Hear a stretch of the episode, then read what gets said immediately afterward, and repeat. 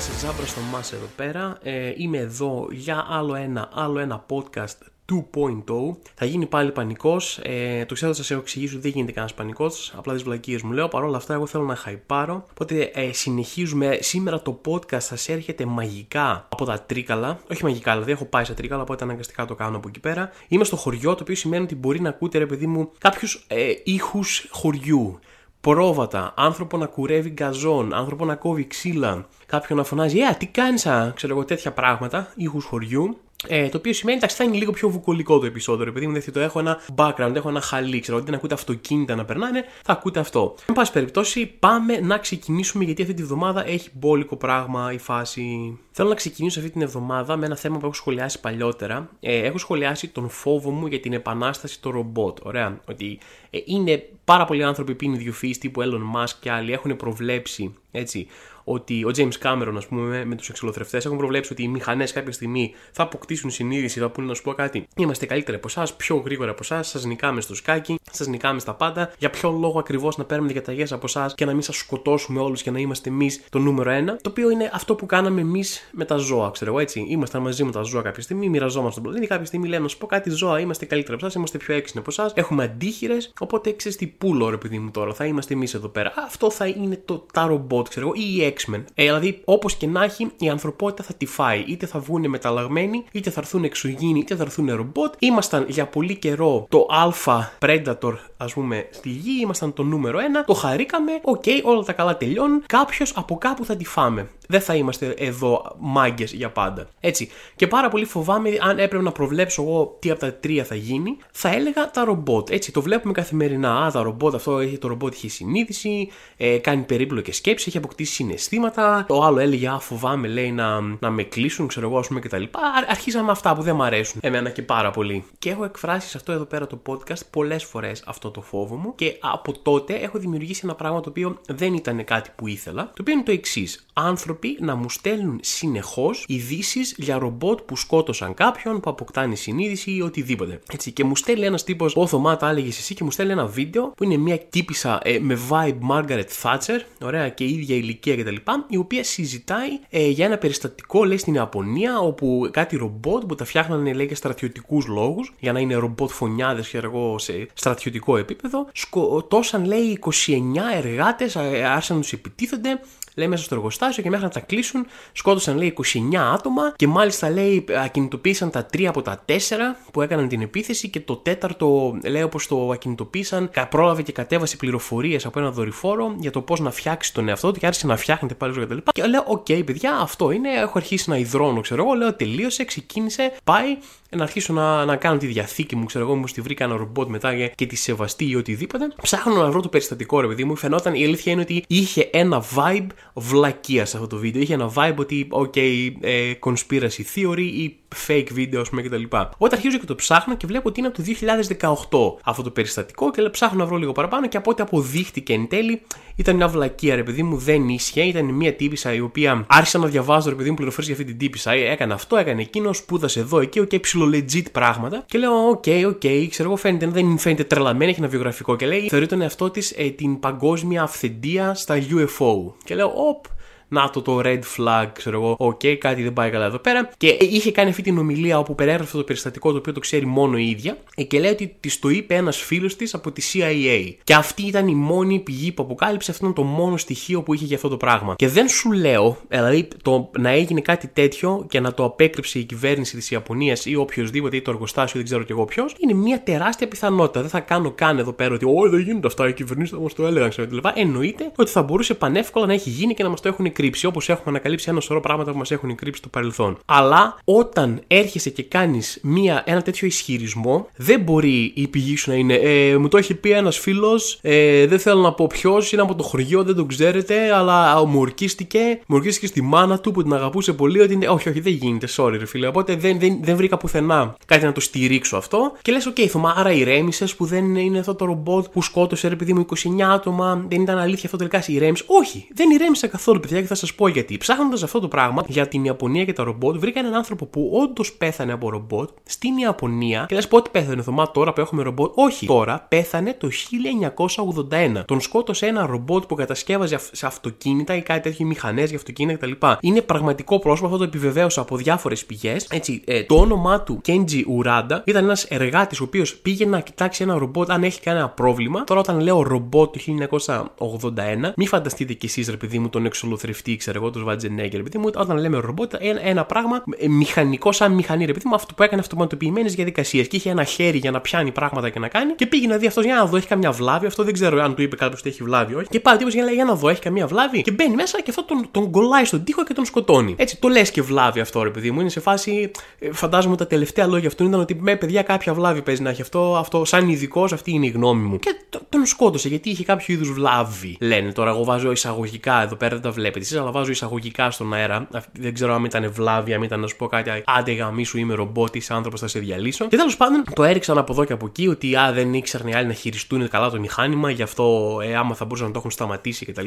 Παιδιά, η πραγματικότητα είναι μία. Από το 1981 τα ρομπότ έχουν κηρύξει πόλεμο σε εμάς, μας σκοτώνουν κανονικά και εμείς καθόμαστε εδώ πέρα 2022 και σφυρίζουμε αδιάφορα και λέμε ήταν fake news, ξέρω εγώ, ότι αυτοί οι εργάτες, ξέρω κτλ. OK, okay, παιδιά, ξανακρούω για άλλη μια φορά από αυτό το podcast τον κόδωνα του κινδύνου για τα ρομπότ. Ψαχτείτε, ενημερωθείτε, βρείτε ένα καταφύγιο κάπου μέσα στο δάσος, να μπορείτε να πάτε εκεί πέρα όταν θα γίνει το πυρηνικό ολοκαύτωμα του Skynet. Αυτή είναι η δικιά μου συμβουλή. Και δεν είναι μια πραγματική συμβουλή, εντάξει, μην τα κάνετε όλα αυτά. Ο φο... Έτσι, προφανώς κάνω πλάκα υπερβάλλοντας λίγο, αλλά παρόλα αυτά ο φόβος μου και τα ρομπότ είναι αληθινός. Δηλαδή νιώθω ότι θα γίνει αυτό το πράγμα. Νιώθω ότι θα γίνει κάποια στιγμή. Ελπίζω μόνο να μην το προλάβω γιατί δεν θα το παίξω. Δεν θα το παίξω αλτρουιστής εδώ πέρα σε καμία περίπτωση. Έτσι, ό,τι είναι να γίνει αφού πεθάνω, είμαι OK με αυτό. Όλα αυτά που λένε τι δυστοπίε, έρχεται αυτό, έρχεται εκείνο, έρχεται ρημοποίηση, έρχεται μπλα μπλα, δεν θα έχουμε νερό και μπλα μπλα. Παιδιά, κάντε ό,τι θέλετε, απλά περιμένετε να πεθάνω εγώ πρώτα, αλλά δεν να πεθάνω από φυσικά αίτια, όχι να πεθάνω να με χτυπήσει ένα λεωφορείο, ξέρω εγώ αύριο. Περιμένετε να πεθάνω από φυσικά αίτια και μετά κάντε ό,τι θέλετε. Απλά μέχρι τότε, ρε παιδί μου, αυτό μη μου αφήστε να περάσω λίγο καλά. Μια ζωή έχουμε, ας την περάσουμε λίγο καλά. Αυτή είναι η φιλοσοφία μου, είναι λίγο εγωιστική, είναι λίγο εγωκεντρική. Α, τι να κάνουμε τώρα, βαρέστε με. Και μιας και είμαστε σε φάση ε, για μηχανές που δεν γουστάρουν καθόλου ανθρώπους, αυτή την εβδομάδα είχαμε στο Αλούφαν Park, που θα σας εξηγήσω σε λίγο τι είναι. Είναι ένα πάρκο, ρε παιδί μου, θεματικό που έχει διάφορες διαδρομές με τρενάκια, ξέρω εγώ κτλ. Roller coaster και όλες αυτές τις φάσεις που έχετε δει στο εξωτερικό. Ε, είναι, λέει, μια παρέα παιδιών οι οποίοι ε, τραυματίστηκαν σοβαρά όταν εξφεντονίστηκαν όπως υποστηρίζουν οι ίδιοι από ένα τρενάκι. Το οποίο το Αλούφαν Park λέει ότι το, αυτό το τρενάκι είναι το πιο ασφαλές πράγμα που έχεις μέσα. Οπότε φαντάσου τι θα γίνει, πούμε, άμα ανεβείς σε κάτι άλλο. Ε, κάναν δύο τραυματίστηκαν και αρκετά σοβαρά και αυτοί υποστηρίζουν ότι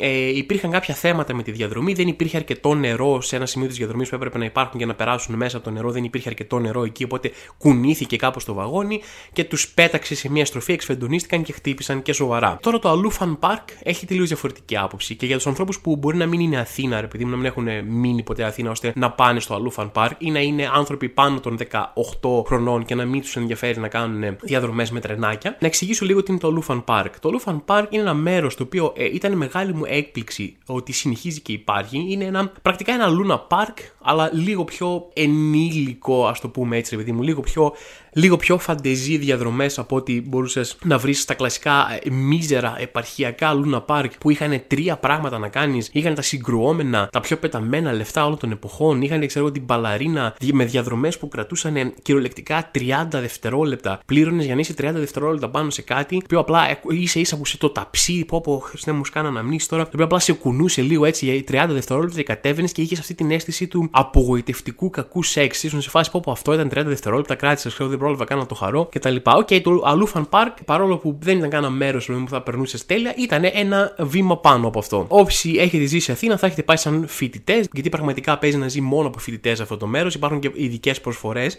για αυτό. OK, okay, ρε παιδί μου, αυτό είναι το Allou Fun Park. Τώρα το Allou Fun Park τι λέει; Προφανώς το Allou Fun Park προσπαθεί να καλύψει τον κώλο του, έτσι. Ε, άσχετα δεν έχουμε μάθει ακόμα τι έγινε, αλλά πριν μάθουμε ακόμα τι έγινε, βλέπουμε τα, τις επικοινωνιακές κινήσεις του Allou Fun Park. Τα παιδιά, ρε παιδί μου, που τραυματίστηκαν, υποστηρίζουν ότι ε, ούτε σηκώθηκαν, ε, όπως τους είχαν δώσει οδηγίες να μην σηκωθούν, δεν το έκαναν ποτέ, αλλά ότι δεν υπήρχε αρκετό νερό ε, σε ένα σημείο της διαδρομής που έπρεπε να υπάρχει νερό, με αποτέλεσμα να γίνει κάτι εκεί πέρα, να εκτροχιαστούν, να φύγει, ρε παιδί μου, το βαγόνι από τη θέση του σε μία στροφή και να εκσφενδονιστούν.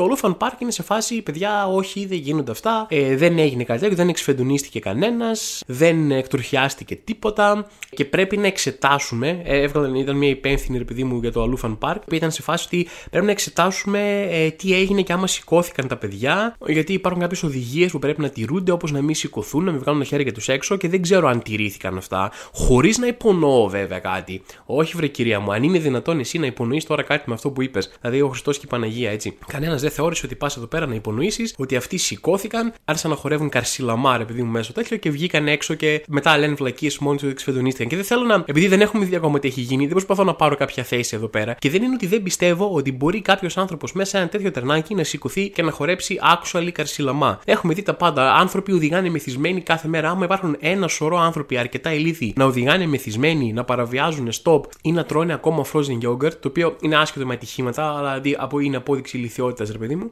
τότε είμαι σίγουρος ότι υπάρχουν άνθρωποι οι οποίοι θα μπορούσαν να σηκωθούν σε ένα τέτοιο τρενάκι. Απλά είναι εντυπωσιακό ότι πριν ακόμα δούμε, ρε παιδί μου, πώς ένας υπεύθυνος τύπου θα βγει να κάνει τη δουλειά του που είναι σφαρά, δεν ξέρω, μήπως σηκώθηκαν, δεν ξέρω, το πετάω εγώ και έξω και εξαφανιζόμαστε. Το αγαπημένο μου πράγμα, ρε παιδί μου, που διάβασα στην ε, ανακοίνωση του Allou Fun Park ήταν ότι ε, επειδή δεν είχε ζώνη αυτό, λέει, θεωρείται λέει στις πιο ασφαλείς διαδρομές, οπότε δεν είχε κάποιο είδους ζώνη προστατευτικό να σε κρατάει στη θέση σου. Ξέρεις, για να μην εκσφενδονίζεσαι, ρε παιδί μου, και τραυματίζεσαι. Ένα, μια καλή ιδέα, ας πούμε, που θα μπορούσε να υπάρχει. Δήλωσαν ότι, α, αυτό λέει από τον κατασκευαστή του, μας λένε ότι μην βάλετε ζώνη, γιατί λέει μπορεί να τραυματιστεί χειρότερα αν ε, γίνει κάτι και σε, σε κόψει ζώνη, χτυπήσεις τη ζώνη, ξέρω εγώ κτλ. OK, okay, ρε παιδί μου, δεν είμαι ειδικός ασφαλείας ωραία, για τέτοιου είδους τρενάκια, αλλά ε, υπάρχει περίπτωση να τραυματιστείς περισσότερο αν σε κόψει η ζώνη από το να εξφεντονιστείς την ώρα που τρέχει αυτό το πράγμα για να πέσει σε θάμνους, όπως έγινε σε αυτή την περίπτωση. Συνήθως ότι δεν χρειάζεται να έχω κάποιο πτυχίο και κάποια ειδικότητα, επειδή μου, για να νιώσω ότι άμα με ρωτούσαν από πριν, μου έλεγε ο κατασκευαστής στο μάνας σου, θες να σε δέσουμε εδώ πέρα, να είσαι δεμένος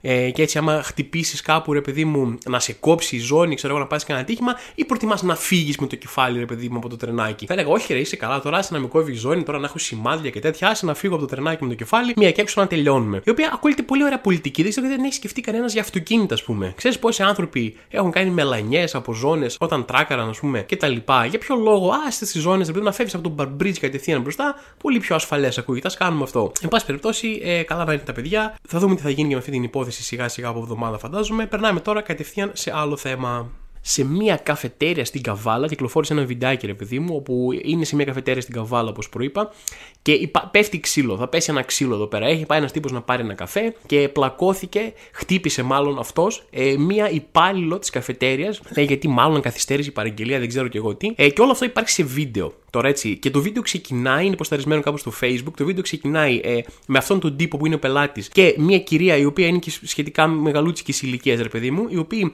ε, βλέπουμε να μαλώνουν, να φωνάζει ένα στον άλλον, αυτή να κάνει έντονε χειρονομίε. Και είναι κάποιε χειρονομίε. Δεν βλέπουμε τι λένε, δεν ακούμε μάλλον τι λένε, αλλά ξέρει είναι κάποιε χειρονομίε που δεν είναι φιλικέ, ρε παιδί μου. Μπορεί να τι αναγνωρίσει από μακριά. Είναι, είναι χειρονομίε Παναγία. Πέφτουν Παναγίε, ξέρω εγώ ήδη. Και κάποια στιγμή αυτό ε, λέει τελείω εγώ είμαι μάγκε και νταή, ε, απλώνει χέρι και τη δίνει ένα χαστούκι και η τύπησα, και η τύπησα ρε παιδί μου ε, δεν κόλωσε καθόλου, γυρίζει και του κάνει αυτή ένα ακόμα καλύτερο χαστούκι. Αυτό επιστρέφει ένα τρίτο χαστούκι, έτσι γιατί θα ε, νιώθω ότι βλέπουμε πλέον ένα slapping contest εδώ πέρα. Και γίνεται μετά, ακολουθεί ένα κουμφούζιο, ξέρω εγώ, κλασικό ελληνικό νταϊλίκι. Ε, Αυτός ο τύπος τώρα βρήκε ότι επειδή καθυστέρησε η παραγγελία σε μια καφετέρια, ε, έχει δικαι... και επειδή δεν ξέρω, μπορεί να είναι και γενής αυτή, δεν ξέρω, δεν ξέρω τι λένε. Πες ότι καθυστέρησε η παραγγελία για τον οποιοδήποτε λόγο. Πες ότι είναι γενής αυτή τώρα, πώς σου έρχεται σε ένα ότι θα σηκώσω το χέρι, θα ρίξω μια σφαλιάρα σε μια υπάλληλο που δουλεύει κάπου, σε μια υπάλληλο ή σε έναν υπάλληλο που δουλεύει κάπου.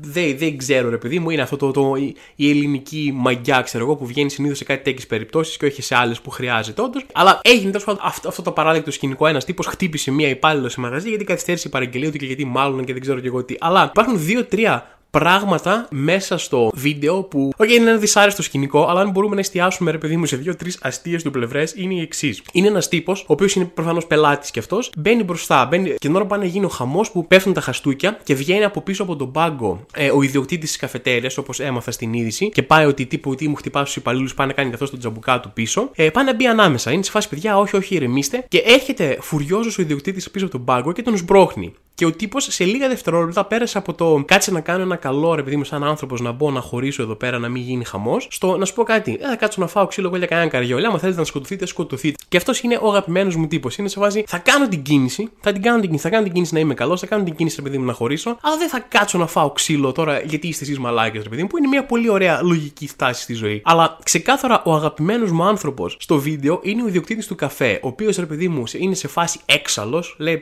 δεν γίνεται να μου χτυπάω στου υπαλλήλους, αυτή είναι μια προσβολή που δεν θα ανοιχτώ. Βγαίνει έξω και προσπαθεί η υπάλληλος που έχει φάει ήδη δύο χαστούκια από το μαλάκα, προσπαθεί να τον σταματήσει. Τύπο, μία άστο δεν αξίζει, προσπαθεί να μπει μπροστά. Και ο τύπος την σμπρώχνει με έναν τρόπο που είναι 10 φορές χειρότερος από τις φαλιάρες που έφαγε ήδη. Δηλαδή, βλέπεις ένα απίστευτα γελίο σκηνικό, άλλος, άλλο νταϊλίκι εδώ πέρα ε, βγαίνει και χτυπάει, βγαίνει και σμπρώχνει με περισσότερη βία από τα χαστούκια που έφαγε πριν, ε, την, τουλάχιστον τρεις φορές μέσα στο βίντεο. Ο τύπος είναι σε φάση, φύγε μόλι καριόλα από εδώ, μη σε σπάσω στο ξύλο, θέλω να υπερασπιστώ την τιμή σου. Δεν καταλαβαίνεις, άσε με να πούμε, δεν το πιστεύω ο μαλάκας του Δεσέδρε, πάρε μια σμπροξιά από εδώ, θα, θα σε υπερασπιστώ ακόμα και αν χρειαστεί να σε σπάσω κι εγώ στο ξύλο. Η τιμή σου για μένα είναι πάνω απ' όλα. Δηλαδή είναι ένα απαράδεκτο σκηνικό, ξέρω εγώ, είναι α, α, απλά κλασικός ελληνικός τραμπουκισμός, τρεπιδί μου, χωρίς κανένα λόγο και, ε, με, και με παράλογη βία από όλα τα εμπλεκόμενα μέρη χωρίς να χρειάζεται. Τέλος πάντων, πάει και αυτό. Δυστυχώς είναι σκηνικό, επειδή μου. Δεν, δεν υπάρχει άνθρωπος που ακούει το podcast αυτή τη στιγμή και να μην έχει ζήσει ένα εντελώς παράλογο ξύλο κάπου στην Ελλάδα, οπουδήποτε, επειδή μου, για, για απαράδεκτο, για κανέναν υπαρκτό σοβαρό λόγο. Και μιας και λέμε για τσαμπουκάδες χωρίς κανέναν σοβαρό λόγο.